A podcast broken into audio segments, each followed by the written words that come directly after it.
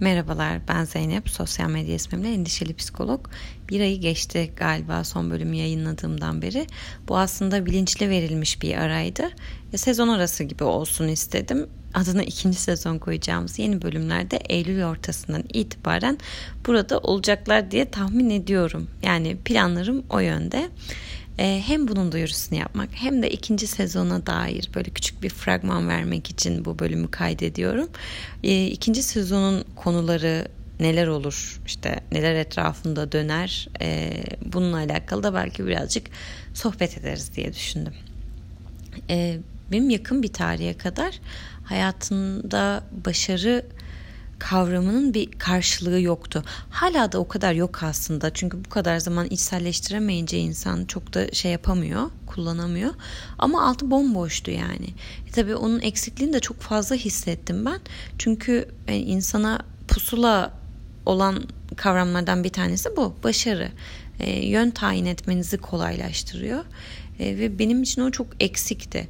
Bu şey gibi değil yani başarı kavramının karşısındayım asla buna inanmıyorum falan. Yani buna bir karşı duruş değil de gerçekten yok tanımlayamadım bir türlü. Hali hazırda tanımlanmış versiyonlarını da çok kullanamadım yani işte çoğunluk tarafından.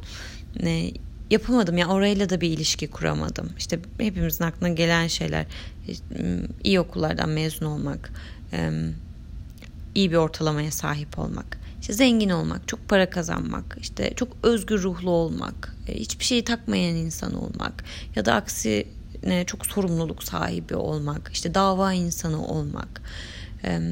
Bir sürü şeyle işte title'larla, titrlerle falan e, şey yapabiliriz, çoğaltabiliriz. E, yok yani hani bu zaten bu haliyle hiç kimse için çalışan bir şey değil de hani ilk başta da insanı böyle bir çeker ya bir şey o da yok yani kapılıp gidemedim.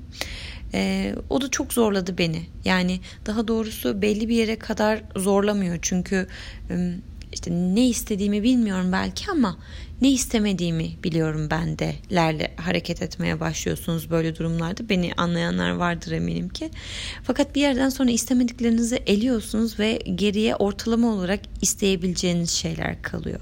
Ve siz o zamana kadar eğer bu belli başlı kavramların altını çok dolduramadıysanız kendi hayatınız için e o zaman tamam hani seçenekleri azalttım ama yine de yani bir rotaya girmeye ihtiyacım var e, aynı anda hani bulunduğum yerden hepsine ancak bakabiliyorum yani bir şekilde onu deneyimleyemiyorum ki.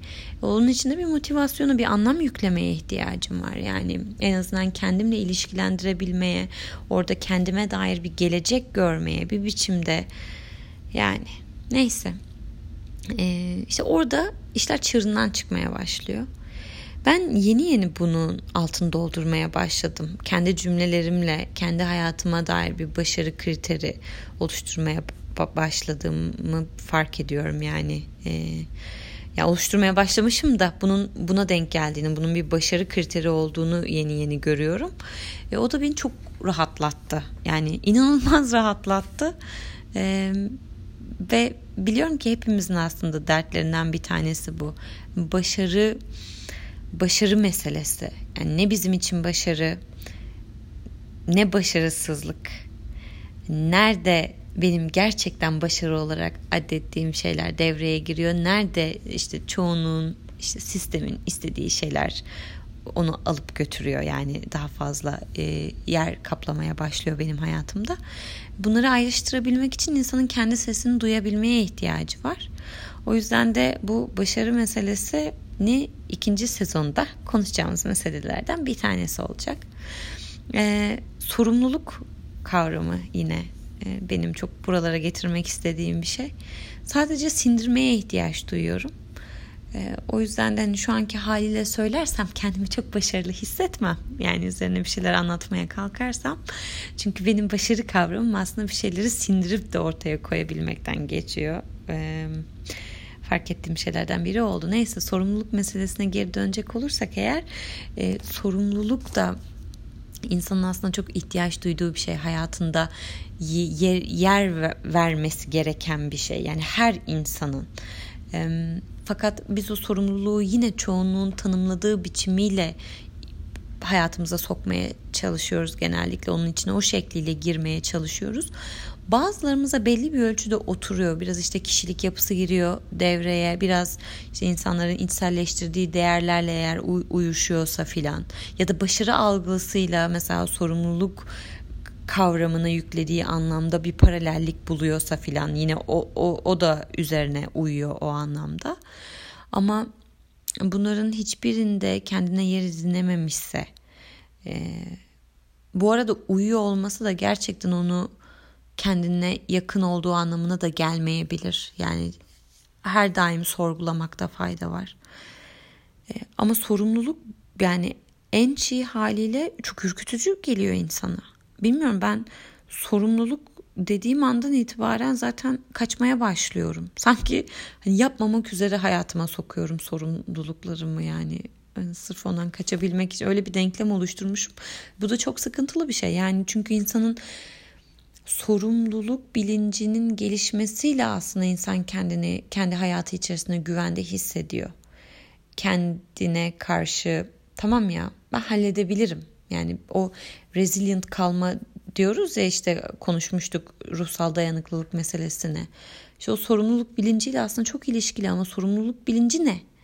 Yani hangi konuda ne kadar sorumlu yani sorumluluktan ne anlamalıyım? Ne kadar sorumluluk üstlenmeye gelene kadar daha önce bunu zaten anlamak zorundayım. Ya da bu sorumluluk dediğim şey böyle bütün hayat için genellenebilir bir şey mi? Yani aile hayatında, iş hayatında hep aynı dinamiklerimi barındırmalı içinde. Ya da bir kere belirledik mi? Hadi diyelim ki her e, hayatımızın her kısmı için ayrı ayrı bir sorumluluk kavramı geliştirdik. Yani kendimize bir pusula koyduk bu anlamda. Ama tamam koyduk artık bitti. Ömrü billah bu pusulayla mı yaşayacağız? Her bir durum acaba kendi içinde sorumluluk meselesini yeniden masaya yatırmayı gerektirmez mi? Gibi. Sorumluluk çok karmaşık bir mesele ya. Zaten pek çok e, filozof da bunun üzerine çalışmış. Onlardan işte feyz alıp dersimizi çalışacağız ve ben de belli bir ölçüde inşallah içselleştirebilirsem belli bir noktaya gelip birazcık sindirip üzerine bir şeyler söyleyebilme hakkını kendime verebilirsem bu konuyu da gündeme getireceğiz ikinci sezonda. Bir diğer mesele de üretkenlik meselesi. Aslında bir noktada hepsi bunların birbiriyle ilişkili. Üretkenlikten ne anlamalıyız? Üretken insan nasıl olur? Üretken ol, olamamak ne demek? Yani hepsi soru. ben bu işte podcast, YouTube falan bunlarla alakalı daha yeni yeni bir şeyler yapmaya çalışırken e, bu işte deneyimli yani hem hem profesyonel olarak bu sahalarda çalışan hem de işte kendisi bir şekilde buralara içerik üreten insanlardan e, yorumlarını dinledim yani hani geri bildirim almaya çalıştım ne önerirler filan. Ve istisnasız yani hepsi birbirinden kıymetli şeyler söyledi tabii ki ama istisnasız yani hepsinin ortak söylediği şey düzenli bir şekilde içerik üreteceksin. İşte haftada bir 15 günde bir ama bunun bir periyodu olacak filan. E şimdi benim yavaş yavaş başarı olarak tanımladığım yerde sindirmek var. Yani sindiremediğim şeyi ortaya koymak benim için başarısızlık başarılı hissettiğim yerde kendime değdirip hani oradan bir şekilde ortaya çıkarabilmek. E bu zaman alan bir şey. Hani zaman almasa bile ne kadar zaman alacağını bilmediğim bir şey. Dolayısıyla ben haftada bir nasıl ortaya bir şey koyabilirim ki ya da iki haftada bir ya da nasıl bunun garantisini verebilirim ya da belki koyabilirim ortaya bir şey ama bu sefer kendimle bu sefer çelişmeye başlayacağım filan yani kendi içinde pek çok çelişkiyi yaratan bir durum olmaya başlıyor. Şimdi insan kendi kavramlarını oluşturmaya başladığı zaman hayatındaki diğer kavramları da aslında e, yeni baştan yapılandırmaya ihtiyaç duyuyor. Çünkü bu sefer aralarında tezat olmaya başlıyor. O uymuyor yani o çark çalışmıyor birbiriyle uyumlu bir biçimde. O yüzden Üretkenlik de benim yine üzerine bu sıralar çokça düşündüğüm ama sorumluluktan daha çok değil konulardan bir tanesi. ikinci sezonun konularından biri de bu olacak. Bunlar böyle üretkenlik, sorumluluk başlıkları altında değil tabii. Her birinin altını kazdığımız zaman pek çok alt başlık çıkacaktır. Hani bunlar etrafında dolanacağız. Şimdi ben mesela bunları böyle söylüyorum ya aslında sorumluluk üstleniyorum. Ve şeyden de çok korkuyorum bir yandan. Ben bunları söyledim, dile getirdim çünkü söz verdim. Muhtemelen yok ya unuttum ben yap, yapmıyorum yani Ka- kaçarken bulacağım yine kendimi. Yok yok öyle değil çalışıyoruz üzerine olmayacak inşallah.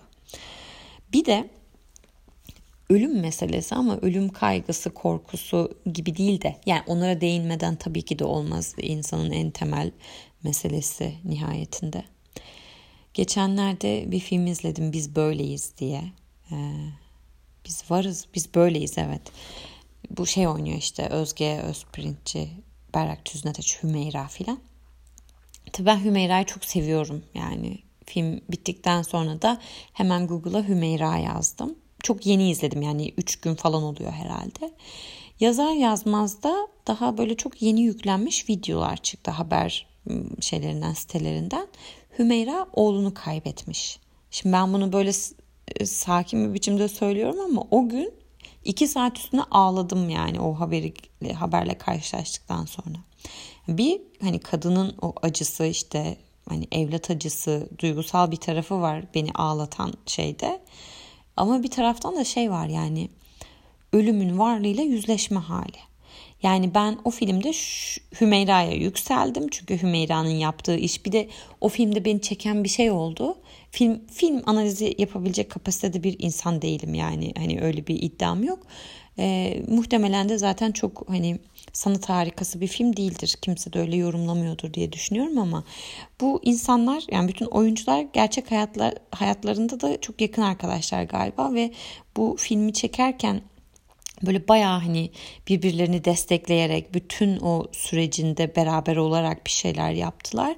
E, ve o beni çok cezbeden bir şey.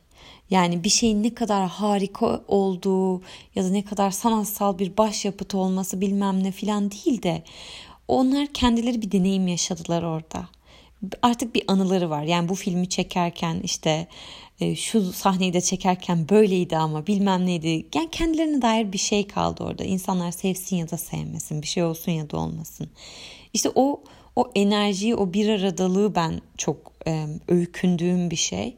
Mesela Acun Ilıcalı da orada burada röportaj verirken hep aslında bunun altını çizer. İşte e, samimiyetle yani öyle bir ortamda e, bir yandan eğlenerek yani bir yandan da çalışarak tabii ki yani habire de mutluluk falan eğlence değil de e, ama o emek bile hani o zorlanma halleri işte uykusuzluklar bilmem ne bile aslında çok böyle tatlı. Yani sonradan hatırladığın zaman e, ne güzeldi ya. Bir şey var orada yani bana dair bir şey var benim hayatımı anlamlı kılan bir şey var diye hatırladığınız bir şey. İşte böyle şeyler beni çok çekiyor. O filmi izlerken de hep bunu düşündüm yani e, oradaki aslında gerçekten bir aradalıklarını filan e, o beni etkiledi. Bir yandan da işte Hümeyra'yı zaten seviyorum. Film bitince de işte ya insanlar sevdikleri bir şeyle böyle bir şey ortaya bırakıyorlar. Yine filmin sanatsal tarafını kesinlikle altını çizmiyorum. Yani o değil mesele.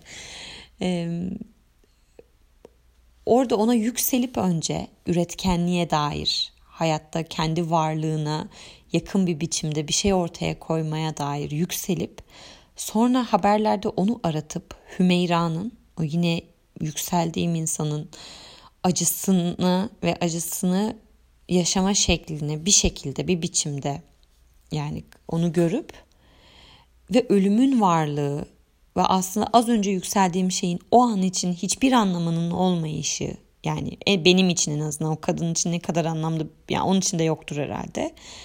Ama benim için de bir anda anlamını yitirmeye başladı. Yani öl, ölümün varlığıyla ve ya da daha büyük bir acıyla karşılaştığım zaman. Şimdi böyle bir şeyde neyi nereye oturtacağız? Neyi, neye ne kadar anlam yükleyeceğiz? Yani bunun dozunu nasıl vereceğiz? Bu dengeyi hayatımızda nasıl kurabiliriz ya da gerçekten kurabilir miyiz? Bunun için emek sarf etmeye değer mi? Gibi işte pek çok şey. O yüzden bunlar da yani ölümü de biraz bu tarafıyla ele almak istiyorum. Bir de inançla alakalı mesajlar geldi bana. Yani bu inanç meselesi, işte Tanrı inancı ya da Tanrı'ya olan yani ta, ta, ta, Tanrı tanımama e, işte herhangi bir şeye inanmama hali. Bunun psikolojide nasıl insan nereye oturtur filan gibi. Bu konuda konuşmak istediğimi çok zannetmiyorum. Çünkü e, en yanlış yerlere çekilebilecek meselelerden bir tanesi. İkincisi zaten ben de hani bunun üzerine çok da çalışmış biri değilim. Söyleyecek çok fazla şeyim yok ama inanç meselesi beni e, şey açısından değil yani neye inandığımız, bu hayatı ne üzerinden anlamlandırdığımız daha büyük resimde nereye oturttuğumuz falan değil de çünkü çok onun bireysel bir şekilde düşünle yani anlamlandırılabileceğine inanıyorum. Ama inanma pratiği açısında yani bir şeye kendinden daha güçlü olarak gördüğün bir şeye inanabilmenin varlığı bu gerçekten var mı yani? Hani insan gerçekten kendini bırakabilir mi? Ee, bırakmalı mı? İnanmak böyle bir şeye inanma pratiği ya da inanmama hali gündelik hayatımızda başka nerelerde kendini gösterir? O inanç hali işte ne bileyim insanın kendine olan inancıyla da bir ilişkisi var mıdır ya da inanmama hali falan gibi. Ben bir, bir biraz daha o taraflarıyla beni ilgilendiriyor. Ee, ama onunla alakalı da bilmiyorum yani şu an buraya bırakmış olayım. Ee, belki bir şeyler yapabiliriz. Teşekkür ediyorum dinlediğiniz için. Bir sonraki bölümde inşallah Eylül ortasında görüşmek üzere.